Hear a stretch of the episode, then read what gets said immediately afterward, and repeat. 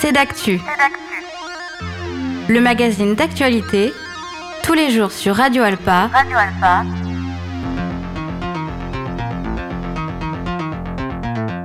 Présenté par Robin Hulin.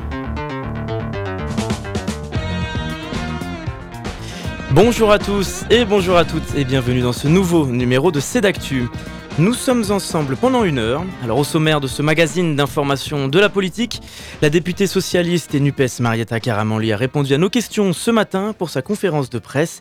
Elle est venue parler des différents sujets politiques de la rentrée parlementaire. Autre sujet, 18% des Français vivent à découvert. Le Secours populaire vient de publier son dernier baromètre Ipsos sur la pauvreté et alerte sur une situation de plus en plus difficile pour une partie des Français. On en parlera dans quelques instants avec notre invitée Anne-Claude Pavé, secrétaire générale du Secours populaire en Sarthe. Et enfin, la ville du Mans lance une valorisation patrimoniale et touristique de ses cimetières. Lydia Monouboirou, adjointe au maire à la citoyenneté, viendra en parler dans quelques instants. On expliquera un peu tout ça en détail. Voilà pour les principaux titres. Aujourd'hui, on démarre donc avec notre premier sujet.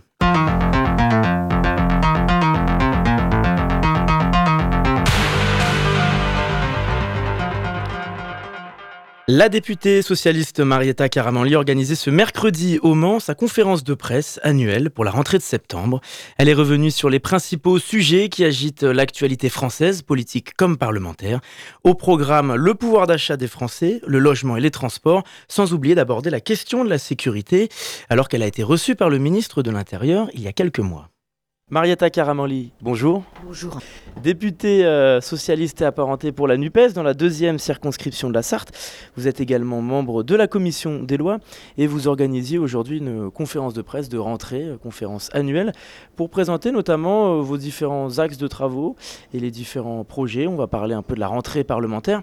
Mais avant ça, pour commencer, est-ce que vous pouvez nous expliquer, nous éclairer sur les trois sujets et axes forts de cette rentrée parlementaire à l'échelle nationale, comme surtout alors, il y, a plusieurs, sujets. Les sujets partent de, du, terrain, finalement, et des, rencontres qu'on a avec des acteurs euh, qui sont les citoyens, des entreprises et des associations et organisations. Ça touche euh, plusieurs domaines. C'est d'abord euh, la question, je prends un petit peu pas dans l'ordre, mais le logement. Euh, qui est, une, qui une, finalement un marché qui est un peu bloqué aujourd'hui, à la fois euh, dans l'accès euh, aux prêts, par exemple pour les familles, puisque au niveau des banques c'est assez, assez, bloqué. la question de la construction du logement social, et puis aussi, je dis, la pénurie de logements. Euh, qui existe localement comme nationalement par rapport à la demande qui augmente aujourd'hui parce que le pouvoir d'achat est, impacté euh, par la, politique nationale. Et je prends qu'un exemple, euh, je peux prendre l'exemple également du, taux, du taux zéro, voilà, qui permettait aussi à des familles à accéder aux à l'acquisition.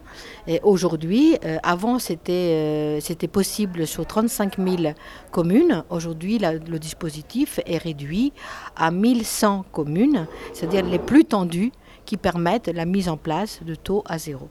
Et voilà, c'est une politique qui, euh, qui, qui, aggrave aujourd'hui la, la, question de l'accès au logement de, logement et de la, que soit quel, que soit le type de logement. Justement, au sujet de la pauvreté en France, il y a le nouveau baromètre du Secours populaire qui sort aujourd'hui. On en parle sur notre antenne ce soir avec euh, Maël Briand, le, directeur du Secours populaire.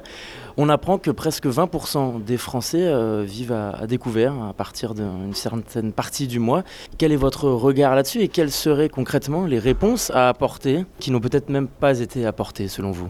Alors, mais déjà, enfin, même, euh, je dirais qu'ils n'ont pas été apportés ou, qu'ils n'ont pas été entendus, je dirais, parce que euh, nous, des propositions, nous avons fait tout au long de, notre première année et on continue de le faire, que ce soit, comme je le disais tout à l'heure, sur le logement, que ce soit sur la question énergétique, hein, plus particulièrement, avec une augmentation du prix de l'électricité, 10% euh, euh, là au mois d'août, 15% au mois de janvier, 25% donc en six mois, sans avoir à, aborder la question de, euh, comment on peut régler ce problème, une politique de, l'État qui n'a pas été à la hauteur hein, pour réguler le prix, pour, pour, les, foyers les plus modestes mais je dirais même pour les entreprises, hein, parce qu'elles ont été impactées fortement et ça, ça revient très cher.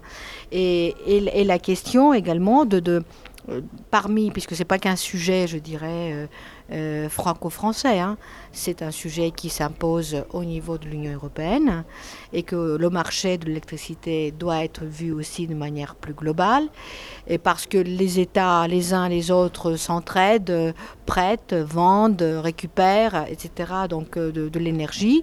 En, en, Espagne, il y a eu des initiatives et des réponses du gouvernement euh, sur l'électricité, euh, nous, ça n'a pas été, on n'a pas été à la hauteur, ce n'était pas le cas de notre du gouvernement et de l'État. Et donc c'est pour cette raison-là, je propose aussi une concertation au niveau européen entre les différents pays pour une régulation de la tarification, mais également en associant euh, aussi les consommateurs et les producteurs d'énergie parce qu'ils sont hors du débat et on, a, on privilégie euh, ici en France uniquement les producteurs de, l'énergie historique, euh, mais sans forcément développer les énergies renouvelables. Sur la question des tarifications, on va parler cette fois de la tarification, mais des transports. Vous avez demandé une étude sur le prix des trains entre Le Mans et Paris. Pour euh, rappel, Le Mans et Paris, c'est une heure de TGV. C'est une des lignes les plus chères en France par rapport au nombre de kilomètres, une des lignes courtes entre guillemets. Le prix au kilomètre. Le prix au kilomètre, exactement. On est entre 25 euh, et 40 euros pour les TER et parfois jusqu'à 60, 70 pour les, euh, les TGV. Avez-vous eu des éléments de réponse sur cette étude c'est, comme vous dites, c'est un sujet récurrent parce que c'est un sujet qui, touche euh, non seulement nos concitoyens, mais qui touche euh, également, je dirais, le développement euh, du territoire et son attractivité. Donc c'est un enjeu économique également.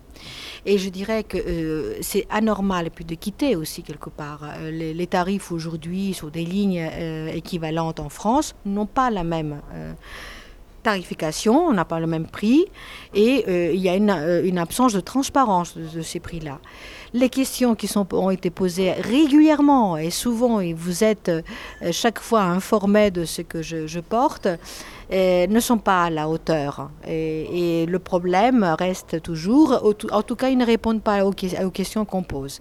Donc aujourd'hui, j'ai décidé de, de saisir plutôt maintenant le président de l'autorité de régulation on verra s'il va être en capacité de répondre en lui demandant justement de travailler euh, sur euh, une étude pour l'équivalence justement de, tarifs entre tronçons comparables. Hein, ne va pas comparer des choses incomparables, des tronçons comparables en France, et, pour avoir aussi une, plus de transparence euh, au niveau des prix. Donc affaire à suivre. Hein.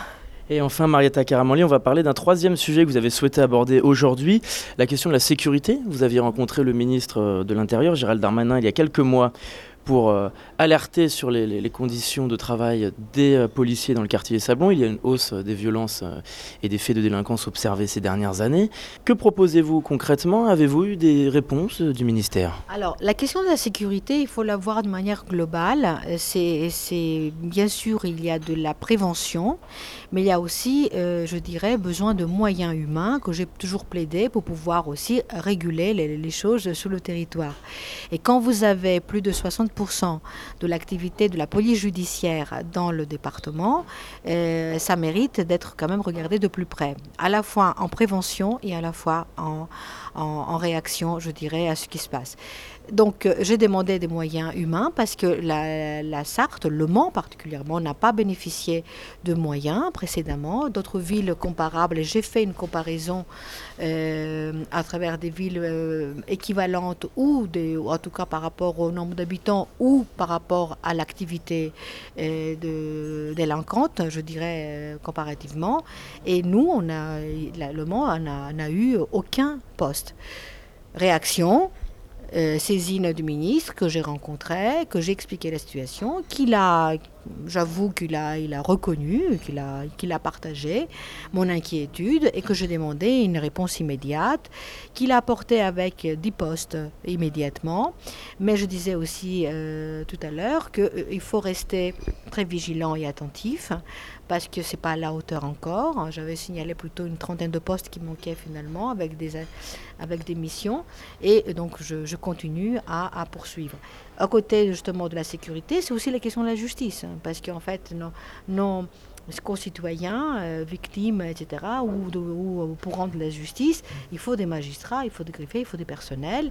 Le, le Mans n'était pas euh, bien traité. On a pu, lors du, débat sur la programmation de justice, euh, j'ai plaidé pour, pour le, territoire et pour le Mans. Nous avons obtenu quelques moyens qui permettent un peu euh, d'améliorer, mais pas totalement euh, satisfaire la, totale de, euh, la, totalité des demandes aujourd'hui existantes, et qui vient aussi en lien avec les problématiques que nous avons évoquées tout à l'heure, qui est finalement la psychiatrie, qui aujourd'hui c'est le parent pauvre depuis très longtemps, mais aujourd'hui dans une situation de crise, je dirais en Sarthe, où effectivement même les syndicats nationaux et parlent de, cette situation sartoise et qui demande, et je plaide, pour des moyens extérieurs qui pourraient venir euh, dans ce sens.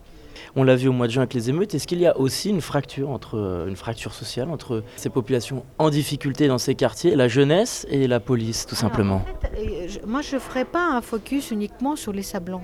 Je pense qu'il y, a, je pense qu'il y a une question. La police de proximité, c'était une bonne réponse.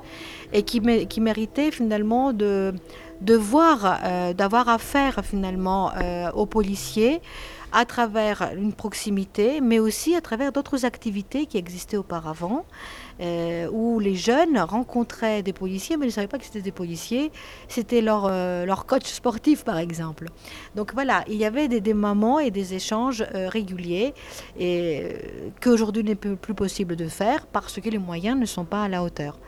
Il y a aussi également en, milieu rural la, même question de, la sécurité, où la gendarmerie agit constamment euh, auprès des élus, auprès de, la, population. Donc c'est à la fois des questions de, prévention qu'il faut avoir, c'est-à-dire par exemple, il faut dissuader les trafics, il faut, il faut les déranger, il faut déranger, il faut occuper l'espace public.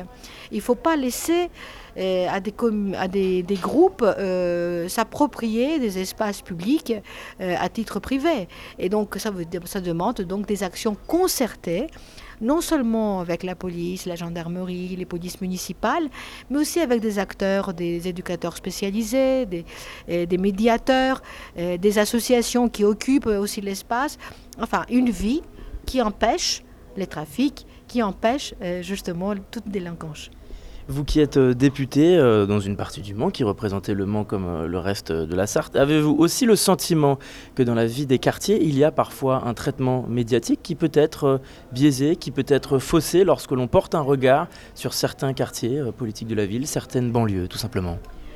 Alors, le traitement médiatique, parfois, peut nous, nous, questionner parce que dessert euh, non seulement euh, des quartiers, mais aussi des, citoyens. Donc il faut, il faut donner la vérité, mais il ne faut pas être angélique non plus. Il ne faut pas dire non plus que tout va bien. Il ne faut pas ignorer la réalité, parce que la réalité est vécue par les citoyens.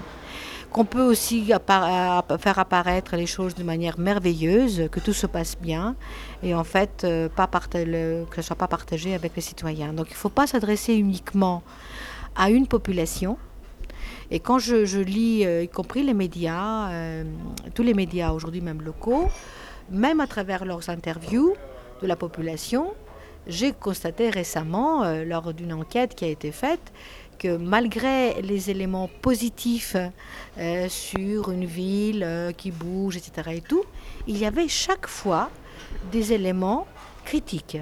Et cette critique-là portait particulièrement sur la sécurité, sur le sentiment d'insécurité qu'on peut avoir aussi, sur le fait de ne pas être euh, sécurisé pour se déplacer, pour les femmes par exemple, et pour les jeunes euh, à certains moments. Donc voilà, il ne faut pas l'ignorer, il faut justement le prendre en considération et mettre et adapter des politiques pour pouvoir éradiquer ça. Merci Marietta Caramanli. Merci à vous. C'est un entretien que vous pourrez réécouter sur notre antenne ce vendredi à partir de 16h30.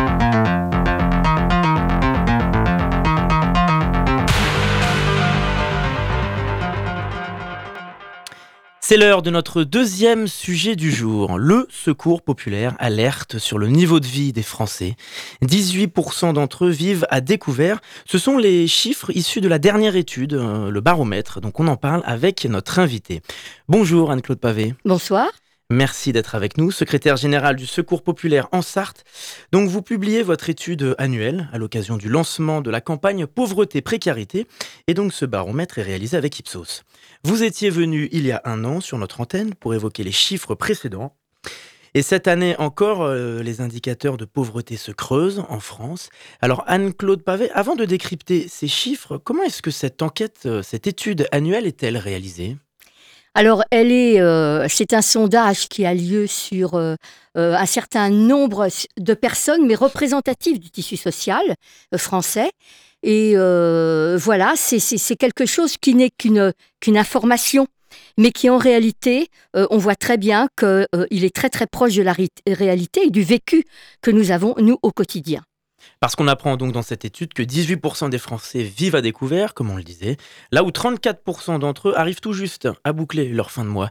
Quels sont les principaux éléments qui retiennent notre attention dans cette nouvelle enquête de 2023 Alors écoutez, euh, il y a quand même des éléments très très importants, euh, comme par exemple 32% euh, des Français qui ont des difficultés à se procurer une alimentation permettant d'assurer trois repas. Vous vous rendez compte qu'il y a énormément de familles qui se privent pour leurs enfants, de façon à ce que les enfants, eux, aient trois repas, mais pas obligatoirement les adultes. Ça, c'est quand même très, très inquiétant. Euh, nous avons également 43% des Français qui ne peuvent plus consommer de fruits et de légumes, ce qui est quand même un équilibre alimentaire nécessaire euh, pour bien vivre. Ils ne peuvent plus le faire tous les jours. 72% des Français se privent de viande, maintenant, quand même. Hein. Euh, et presque 12% euh, des Français ont réduit en l'espace d'un an et demi. Euh, non, c'est pas ça. C'est-à-dire que les Français ont réduit de 12% depuis un an et demi la quantité d'achats qu'ils faisaient quand ils se ravitaillaient. Et ça, c'est quelque chose qui est sans précédent depuis les années 80. Et alors sur le profil des personnes les plus en difficulté, on apprend que 31% des ouvriers, 24% des citoyens avec un niveau d'études inférieur au bac vivent à découvert sont les plus en difficulté. Est-ce qu'on observe aussi un écart qui se creuse entre les différentes classes sociales oui, oui, oui. Alors cet écart s'est creusé déjà avec le Covid. Malheureusement, la pandémie a fait s'enfoncer euh, les gens qui déjà étaient très très précaires. Euh, elle a fait se rapprocher euh, de, la, de la précarité ceux qui étaient vraiment limites et, le creuser, le, fossé s'est vraiment creusé au niveau de la société. Et là, en ce moment, ce qu'on voit de très très inquiétant, c'est que justement tous ces Français euh, qui se cramponnaient pour ne pas basculer dans la précarité sont en train malheureusement d'y descendre. Et ça, quelque part, c'est on ne peut plus inquiétant. Justement, donc dans cette étude, on observe que certaines classes sociales et professions qui étaient davantage concernées euh, par ces difficultés qui sont davantage concernés aujourd'hui par ces difficultés étaient autrefois épargnés? Il y a de plus en plus de professions en difficulté de, mais, mais, là, maintenant, nous avons affaire à, euh, à l'ensemble du tissu social qui est atteint. Le tissu social de la société, ça va de, des retraités, ça va euh, euh, des personnes qui, qui ont un salaire, mais un salaire quand même qui, qui ne leur permet pas toujours de boucler leur mois. Euh, ça va quand même sur la quantité de familles monoparentales que nous avons à aider parce que euh, il y en a malheureusement de plus en plus. Euh, quand vous voyez quand même que la rentrée des étudiants se fait avec une augmentation de 10% de leurs dépenses, on les voit qui commencent déjà à venir nous voir. je veux dire que là, ça touche maintenant tout le monde. Est-ce qu'on peut expliquer aux auditeurs en 2023 à combien est fixé le seuil de pauvreté environ? Alors, euh, le seuil de pauvreté ressenti, hein, c'est-à-dire le seuil de pauvreté euh, euh, que les gens, avec lequel les gens combattent tous les mois, il est de 1377 euros, c'est-à-dire en gros, il y a 6 euros d'écart avec le SMIC. Mais c'est vraiment ressenti. Et il y a un écart quand même de 114 euros avec ce qui avait été estimé l'année dernière. Donc on voit bien que, euh, que, les personnes qui sont en difficulté sont en train de, de, devenir de plus en plus en difficulté. Parce que le Secours populaire, dans ce baromètre, analyse, diagnostique la situation annuellement. Est-ce que vous tentez également d'appréhender l'avenir et de donner des scénarios possibles si la pauvreté se creuse? Est-ce que c'est le but de ce baromètre? De toute façon, notre mission à nous, c'est de répondre euh, aux, demandes d'aide. On ne va pas, on va essayer de ne pas laisser de gens sur la touche, mais par contre, ça veut dire que plus la demande va être grande, et là, durant l'été, c'est plus de 30% de demandes que nous avons eues en supplément. Euh, il va falloir, pour répondre à cette demande, inévitablement diminuer, je veux dire, la qualité et la quantité de ce que nous donnions précédemment aux familles que nous aidions.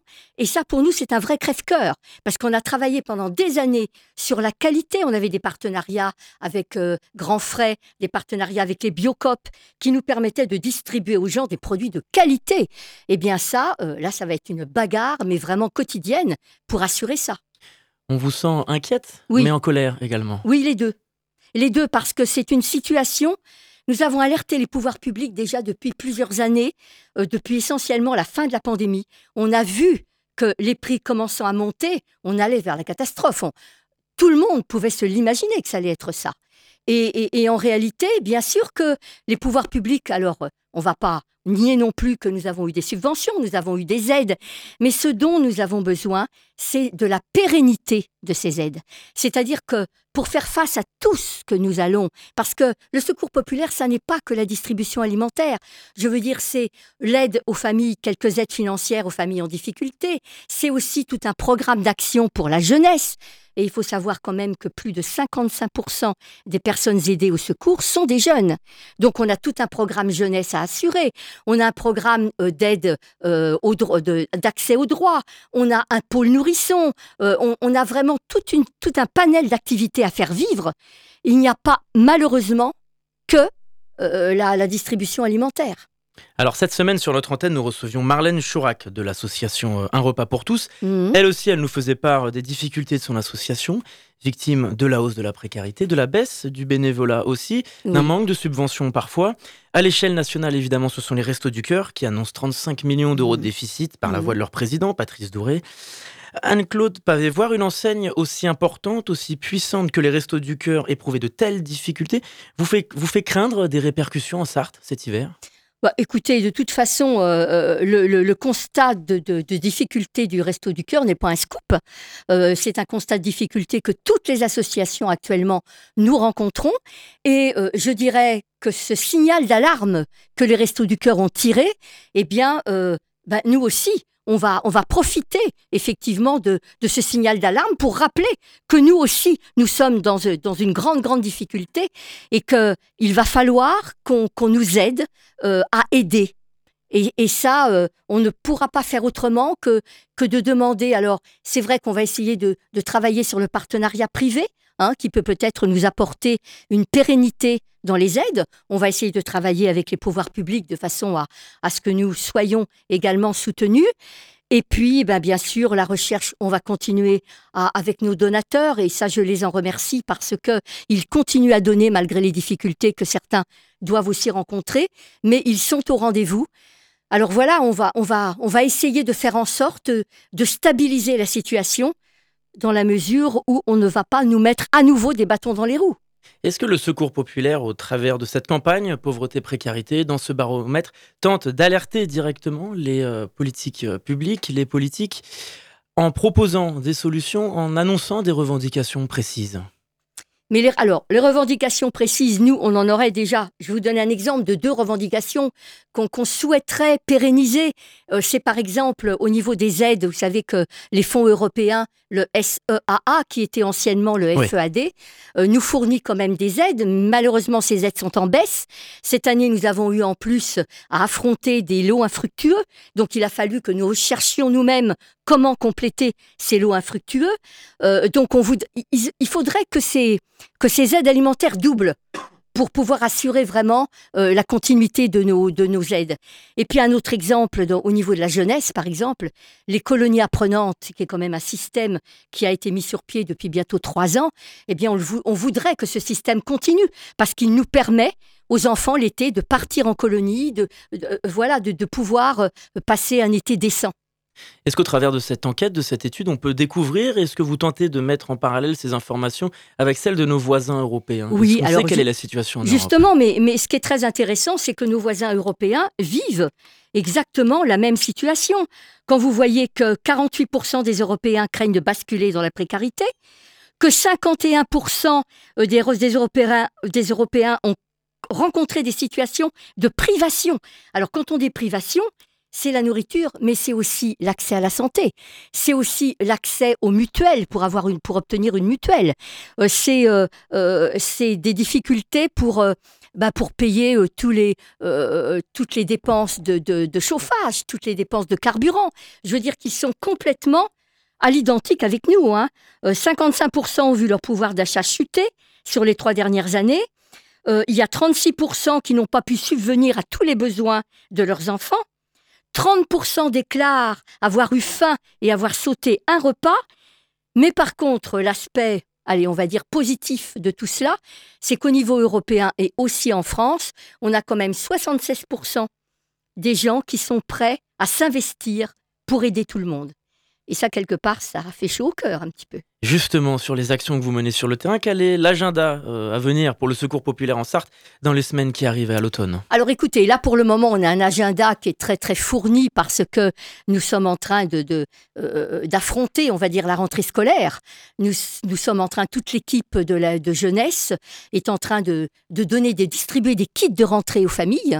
Euh, kits de rentrée qui va des enfants de l'élémentaire aux enfants du collège, jusqu'à la fin du collège que pour vous donner un exemple, l'année dernière, nous avions distribué 286 kits de rentrée, cette année, on est déjà à cette hauteur-là et ça n'est pas terminé.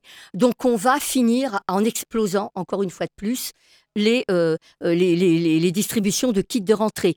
Nous allons également, avec l'aide de la MAE, avoir 120 assurances euh, scolaires qui vont être offertes par la MAE. Euh, nous avons également, à titre exceptionnel, je précise, puisque les Jeux olympiques 2024 sont à l'horizon euh, très prochain, euh, une aide de LVMH d'un montant de 900 euros pour la pratique sportive, mais nous avions déjà aussi des aides pour les enfants pour prendre des, abonnements au sport. Donc on essaye, voyez, d'aider les familles le plus possible à la rentrée. Et puis une fois que cette aide à la rentrée sera terminée, on va arriver très très rapidement à toutes les activités concernant Noël et à préparer le Noël. Et, ça, ça va venir très très vite. Et on, voudrait une fois de plus. Oui. À la campagne des Pères Noël verts. Voilà. Et on, euh, on, aura besoin une fois de plus euh, de l'aide de tout le monde parce que, ben, voilà, on voudrait encore offrir un Noël décent au, au plus de familles possible. Justement, est-ce qu'on peut rappeler les informations pratiques si on souhaite se renseigner et bénéficier des actions du Secours populaire? Oui, bien écoutez, euh, euh, il y a la boîte mail du Secours. Hein, et puis euh, que, tout le monde peut trouver. et il y a également le numéro de téléphone qui est, le 02 43 85 01 28. la boîte mail du secours, c'est contact.spf72.org. Voilà. Et puis, bien entendu, euh, nous souhaitons également recruter, avoir des bénévoles euh, qui viennent renforcer nos... Parce que là aussi, euh, le manque de bénévoles est quelquefois important, surtout en ce moment où durant l'été et, même le début de, de, l'automne, on va dire, voilà, les bénévoles quelquefois s'absentent et, et, on a bien du mal à faire vivre tout cela.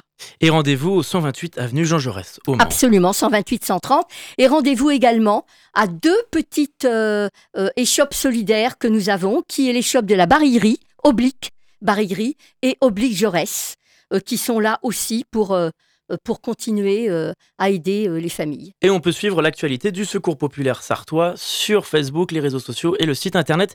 Évidemment, merci Anne-Claude Pavé d'avoir répondu à notre invitation. On va se retrouver dans quelques instants après une pause musicale. On recevra ensuite Lydia Amonou-Boirou, adjointe au maire du Mans, pour parler d'un projet de valorisation patrimoniale des cimetières. Et ensuite, ce sera l'heure de la chronique de Camille Babou. Avant ça, on écoute La piscine de Hypnolove. A tout de suite sur notre antenne.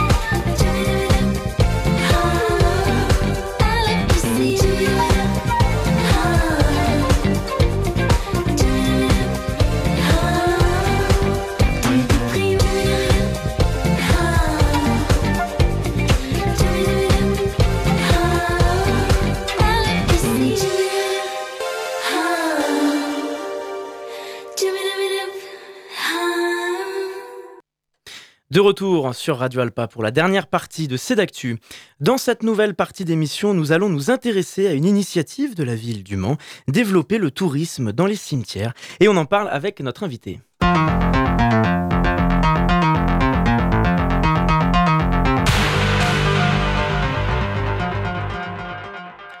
Bonjour Lydia Mounouboirou. Bonsoir. Vous êtes maire adjointe à la citoyenneté, la population et aux anciens combattants et vous êtes également conseillère communautaire au tourisme. La ville du Mans tente donc de développer le tourisme dans les cimetières et mettre en valeur le patrimoine funéraire. Pour commencer, Lydia Amonou-Boireau, quel est l'objectif de cette démarche? Cette démarche, en fait, s'inscrit, je dirais, dans un programme qui est euh, très global. On a une réflexion sur l'ensemble des six cimetières euh, manceaux. Euh, cette réflexion, elle est partie dans un premier temps du fait que nous avions des craintes de saturation non seulement c'était des craintes, mais elle semblait s'avérer de plus en plus. Et donc, ça nous a amené à réfléchir sur l'ensemble de nos cimetières. Et cette réflexion, nous avons effectivement souhaité la pousser au-delà euh, de se dire il faut faire de la place dans les cimetières, mais aussi un cimetière aujourd'hui dans une ville, euh, qu'est-ce que c'est? Euh, C'est pas simplement, et ça c'est quelque chose moi que je, que je défends haut et fort, pour moi un cimetière c'est pas simplement un endroit où reposent les morts, c'est aussi un endroit où les vivants ont leur place. C'est ce que j'allais vous demander donc, c'est combattre aussi les clichés, les tabous sur les cimetières. Oui, tout à fait. Il y, a, plusieurs tabous autour des cimetières. C'est vrai qu'on fait souvent des cimetières un lieu euh, sacralisé. Alors j'emploie volontairement le mot sacralisé parce que il faut bien avoir en tête qu'un cimetière, ce n'est pas un lieu euh, chrétien. Ce n'est pas un lieu religieux. Euh, et effectivement, oui, on a ce côté sacralisé où, bien sûr, on se doit d'avoir le respect dû à nos défunts, mais ça peut être un endroit aussi de vie. C'est un endroit d'ailleurs où il y a beaucoup de faune et de flore, et la faune et la flore sont effectivement la vie des cimetières. Et c'est en tout cas un, des lieux, sur les six cimetières Manceau, des lieux où, euh, à la demande euh, du maire de la ville du Mans, eh bien, euh, je vais essayer avec d'autres personnes de faire vivre ces cimetières. Sur la faune et la flore, surtout la flore, comment justement est-ce que vous essayez de faire euh, vivre davantage ces cimetières? Est-ce qu'il y a des projets en cours? Alors, des projets en cours, oui, nous en avons toujours, mais c'est surtout que depuis euh, pratiquement dix ans maintenant, euh, les produits phytosanitaires sont interdits dans les cimetières. Nous, nous l'avons mis en place, oui, ça fait une dizaine d'années maintenant. Et ce qui fait que on voit des nouvelles, des nouvelles fleurs apparaître dans les allées des cimetières. Alors, je sais que c'est pas toujours, euh, euh, je dirais, au plaisir des, des, des, je dirais, des usagers des cimetières, puisque on, a aussi justement l'idée du cimetière avec ses belles allées, toutes, euh, toutes ensablées, avec ces belles allées, voir si on pouvait les, les bétonner. Eh bien, je pense que ça satisferait certains d'entre nous. Et nous, le choix que nous avons fait, justement, c'est d'avoir des cimetières enherbés, des cimetières engazonnés. Alors, c'est pas aussi facile que ça, parce que ça pousse pas comme nous le mais en tout cas, on a aujourd'hui, et je prends pour exemple le cimetière Sainte-Croix, où nous avons aujourd'hui de très belles allées enherbées, et ce qui fait donc que nous avons des petites fleurs qui poussent dans les allées. ça peut faire paraître un peu fleur bleue, mais en tout cas, ça donne aussi un cachet, euh, je dirais, euh, patrimonial à nos cimetières. Est-ce qu'on sait, par exemple, au Mans aujourd'hui, combien de tombes euh, nous avons dans les différents cimetières de la ville? Combien nous avons de tombes au total? Alors, euh, on, est à peu près, hein, j'ai envie de vous dire, à, 39, 000, 39 emplacements. Et, comment est-ce qu'on gère justement cette, euh, de faire en sorte qu'il n'y ait pas un surplus de place, qu'il y ait, euh, que ça pose pas des difficultés? Comment est-ce qu'on essaye de s'adapter? Alors en fait, euh, la difficulté que nous aurions aujourd'hui, ce serait plutôt justement de, faire de la place, ce qui euh, d'ailleurs nous amène à avoir ce qu'on appelle des campagnes de relevés dans les cimetières, et euh, c'est pratiquement dans nos six cimetières manceaux où nous procédons aujourd'hui à des relevés de concessions. Donc plusieurs types de relevés, les relevés des concessions qui arrivent au terme de la concession, donc des concessions qui ont 50, 30, 15 ans. Là, on laisse bien évidemment la possibilité aux familles de renouveler la concession. Ils ont deux ans pour se manifester. Si au bout de deux ans, ils ne se manifestent pas, nous relevons la concession. Et puis, euh, il y a aussi des relevés de perpétuels, de tombes perpétuelles. Là, nous ne sommes plus sur des concessions, mais sur des tombes perpétuelles. Alors, vous me direz, bah, c'est pas très logique, puisque c'est perpétuel, normalement, on les laisse. Les tombes perpétuelles qui sont relevées, ce sont les tombes qui sont en état d'abandon, c'est-à-dire qu'elles ne sont plus entretenues et qu'elles deviennent bien souvent un danger, soit pour l'usager ou soit pour les tombes à côté. Et là, on procède aussi à, un relevé de, la tombe. Alors, on parlait de la flore euh, tout à l'heure, de comment mettre ça un peu en, en lumière, en avant. Est-ce qu'au travers de ces projets, vous cherchez aussi à valoriser le patrimoine architectural, tout simplement? Oui, tout à fait. C'est un, projet euh, euh, auquel nous, avons, nous réfléchissons depuis un moment. Euh, la preuve, c'est qu'il y a sept ans maintenant, j'ai mis en place avec un, collègue un comité de patrimoine funéraire, donc où siègent des, des érudits locaux, que ce soit sur l'histoire de nos concitoyens qui sont enterrés dans les cimetières que sur euh, le côté architectural des tombes, des stèles, voire même aussi du mobilier que l'on peut avoir sur certaines tombes. Donc lorsque l'on fait une campagne de relevé, eh bien, on leur indique là où nous allons relever les tombes. Ils font un inventaire de ce qui peut être gardé, de ce qui doit être gardé. Alors bien évidemment, c'est la ville qui se donne en dernier lieu, je dirais, le choix de ce qui va être gardé, mais on, s'appuie quand même sur, enfin quand même, on s'appuie sur leur, leur, leur savoir. Et puis, nous avons donc déjà sauvegardé des tombes. nous avons fait des relevés sur certaines tombes, mais nous avons gardé des stèles, nous avons gardé des monuments, euh, nous avons gardé du mobilier funéraire, nous avons gardé des berceaux, vous savez, ces, ces, grilles forgées qui sont autour, euh, autour, des, autour des tombes. Et euh, nous avons d'ailleurs créé sur le cimetière de l'Ouest, j'ai presque envie de dire, un, un mini musée à, ciel ouvert.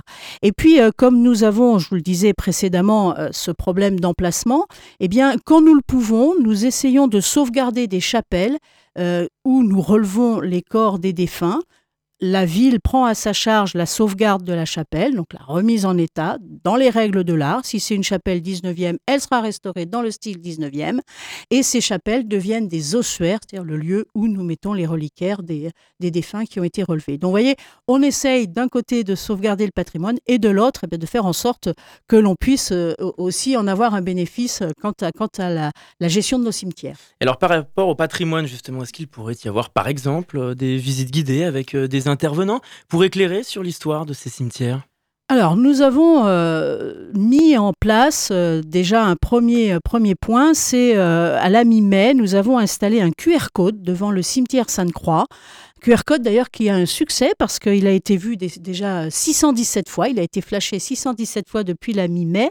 Et donc sur ce QR code, eh bien, nous racontons toute l'histoire euh, des euh, tombes qui sont liées directement à l'automobile. Donc ça, c'est un premier pas que nous avons, euh, nous avons fait.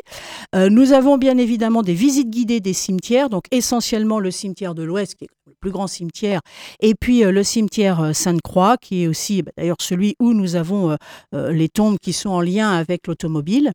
Et puis euh, deux autres projets que nous avons, un qui est relativement proche, qui est au mois de novembre, où nous allons organiser une visite du cimetière de l'Ouest au flambeau. Euh, donc à la nuit tombée. Et puis euh, nous terminerons euh, cette visite avec une, petite soirée comptée. Alors quand je dis soirée, ce sera 18h, hein, puisqu'il commence à faire nuit à 18h. Donc nous ferons ça plutôt en fin d'après-midi, début de soirée. donc ça, c'est un projet que nous avons effectivement pour aussi développer le, patrimoine funéraire et puis le tourisme funéraire. Et également, nous allons mettre l'accent pour 2025, donc l'anniversaire de la de, signature de l'armistice euh, sur notre carré militaire, puisque nous avons un grand carré militaire au Mans. Il faut quand même savoir que c'est, euh, si on enlève les lieux de bataille, c'est le plus grand carré militaire de l'Ouest et c'est le troisième de France.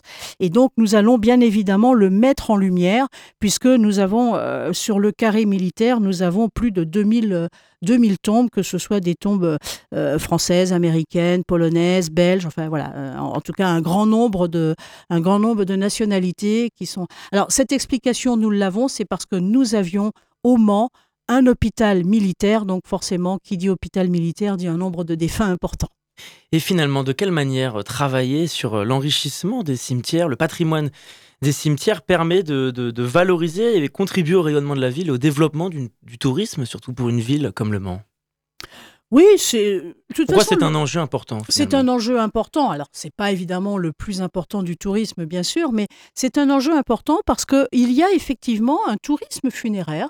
Ça peut sembler surprenant, mais euh, j'en veux pour preuve, les, les, ne serait-ce que les cimetières parisiens. Alors évidemment, on ne va pas euh, concurrencer le Père Lachaise, loin de là, mais on voit bien qu'il y a sur le Père Lachaise des visites qui sont organisées. Il y a régulièrement euh, euh, euh, des, des, visites et puis un nombre de visiteurs conséquents.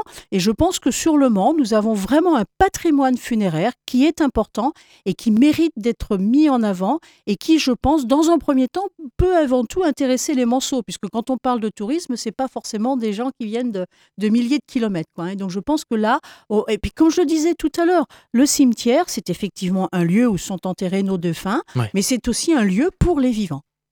Eh bien merci Lydia Mounoubarou d'avoir répondu à notre invitation. Merci à vous. Adjointe au maire du Mans, à la citoyenneté, à la population et aux anciens combattants. On va poursuivre cette émission avec un moment chronique. Et on terminera euh, l'émission avec l'intervention du réalisateur Guillaume Renusson du film Les Survivants notamment. Il participait à une résidence à la Cité du Film la semaine dernière.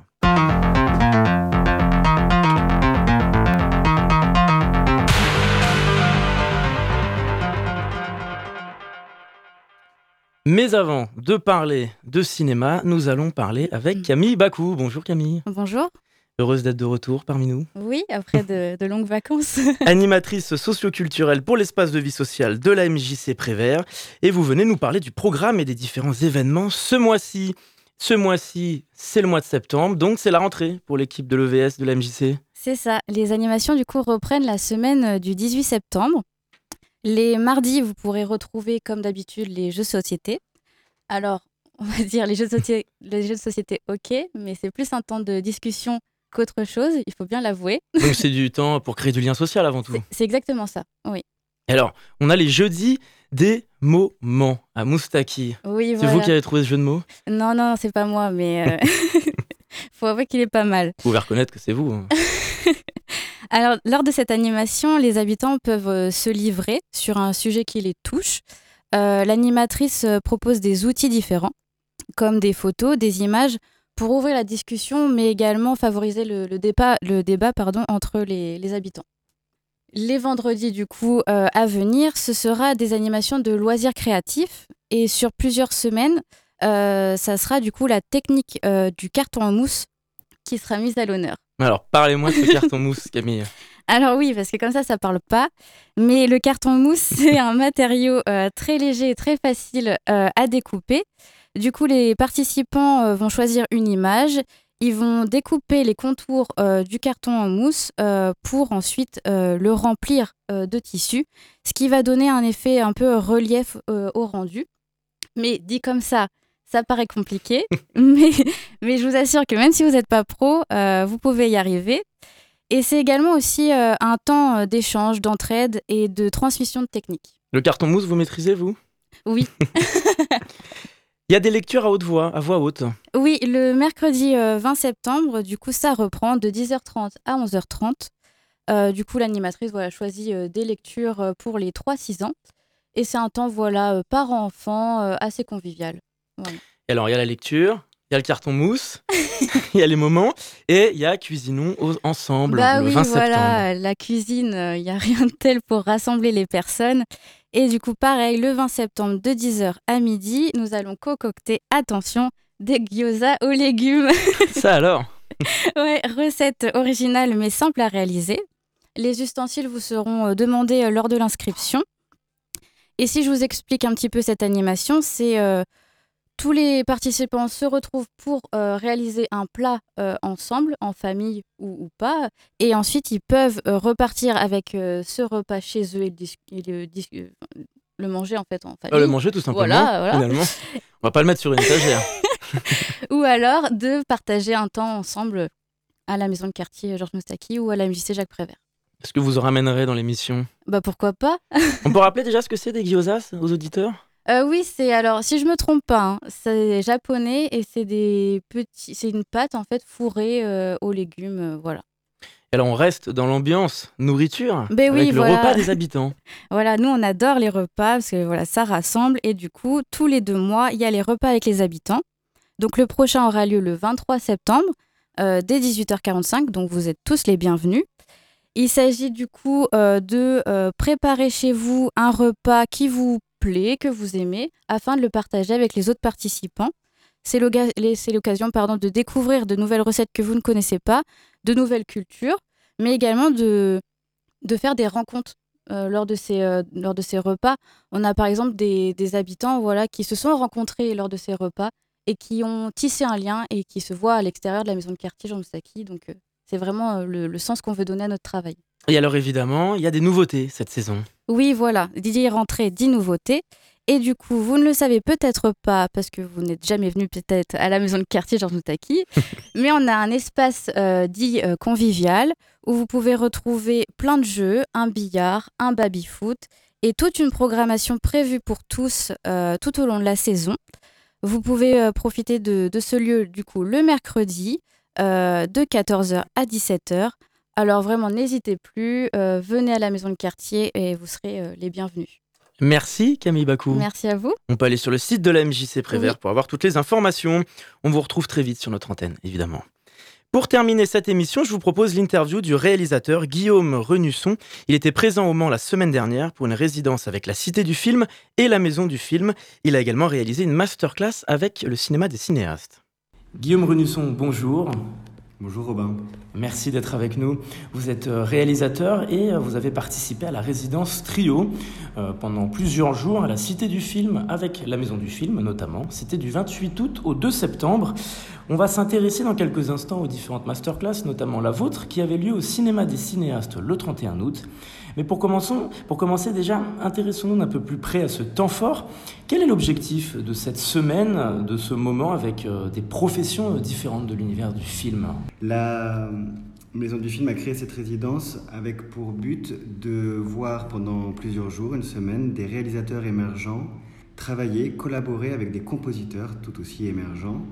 L'idée, c'est par projet, par scénario de court métrage ou de long métrage, un réalisateur a deux compositeurs en face de lui qui euh, lui proposent des maquettes, euh, euh, des, des, pistes en fait de musique qui sont en cours de fabrication. L'idée c'est voilà, quand on n'a pas de compositeur attitré et que l'on en cherche un ou une compositrice, on a la chance, voilà, comme ça, de pouvoir entendre des propositions et peut-être à l'issue de la semaine voir des collaborations naître. Guillaume Renusson, vous êtes euh, réalisateur de la série 3615 Monique, du film Les Survivants également, qui a connu un franc succès, et vous avez participé à une masterclass euh, le 31 août, c'était au cinéma des cinéastes. Expliquez-nous déjà, avant d'expliquer comment ça s'est comment ça s'est déroulé, quel est l'objectif d'une masterclass? Qu'est-ce que c'est concrètement? L'idée c'était de prendre des extraits de mes courts-métrages, des survivants et de la série, en plus trois formats radicalement différents, euh, qui ont des budgets différents et donc une conception de la musique différente. C'était d'expliquer comment la musique s'est créée. Ça m'a permis d'avoir, moi, au travers de ces trois formats, court métrage, long métrage et série, d'avoir des collaborations différentes. Trois collaborations avec des compositeurs avec qui j'ai adoré travailler. Et j'ai donc expliqué comment euh, on avait trouvé dans la fabrication de la musique de ces projets un langage commun qui n'est jamais vraiment évident parce que voilà, comme avec tous les corps de métier, quand on est réalisateur, on a des idées en tête, on a une vision, et notre métier, c'est de la transmettre, cette vision, de la traduire. Euh, c'est la difficulté donc de trouver un langage commun, parce que vous vous doutez bien que quand on a une idée de couleur, de décor, euh, de jeu de comédiens et donc de musique, il y a plein de façons de euh, transmettre cette vision-là c'est pas toujours évident et c'est là où les collaborations ont beaucoup de sens parce que c'est faire un chemin à deux, à trois, à plusieurs. C'est toujours un travail collectif de toute façon de créer les choses. Donc c'est ça que j'ai essayé d'expliquer, de raconter euh, au travers des extraits euh, des films que j'ai la chance de faire. Est-ce qu'on a le droit de savoir sur quelle thématique, quel thème au moins vous travaillez en ce moment? Je reste encore un peu discret là-dessus. Ce que je peux dire, c'est que c'est dans la même veine que les survivants, un sujet d'actualité très contemporain qui sera traité via le genre, via un thriller psychologique. Merci beaucoup, Guillaume Renusson. Merci à vous, merci Robin. Donc en tout cas, pour tout savoir sur la maison du film et la cité du film, on peut également se rendre sur leur site internet. C'est la fin de cette émission et c'est déjà le dernier numéro de cette semaine, puisque ce jeudi à partir de 18h, je vous retrouve pour l'émission Place au débat. C'est un nouveau rendez-vous tous les jeudis. Nous parlerons de la rentrée scolaire vue par les syndicats. Donc au programme de cette émission, les fermetures de classes en Sarthe, le plan anti-harcèlement scolaire qui a été présenté cet été. On parlera du port de la Baïa notamment. Et je recevrai Julien, Christofoli, le co-secrétaire du syndicat SNU-IPP de la Sarthe. Fabien Esté le vice-président de la FCPE en Sarthe, sera également à nos côtés. En attendant, je vous dis à très vite sur notre antenne.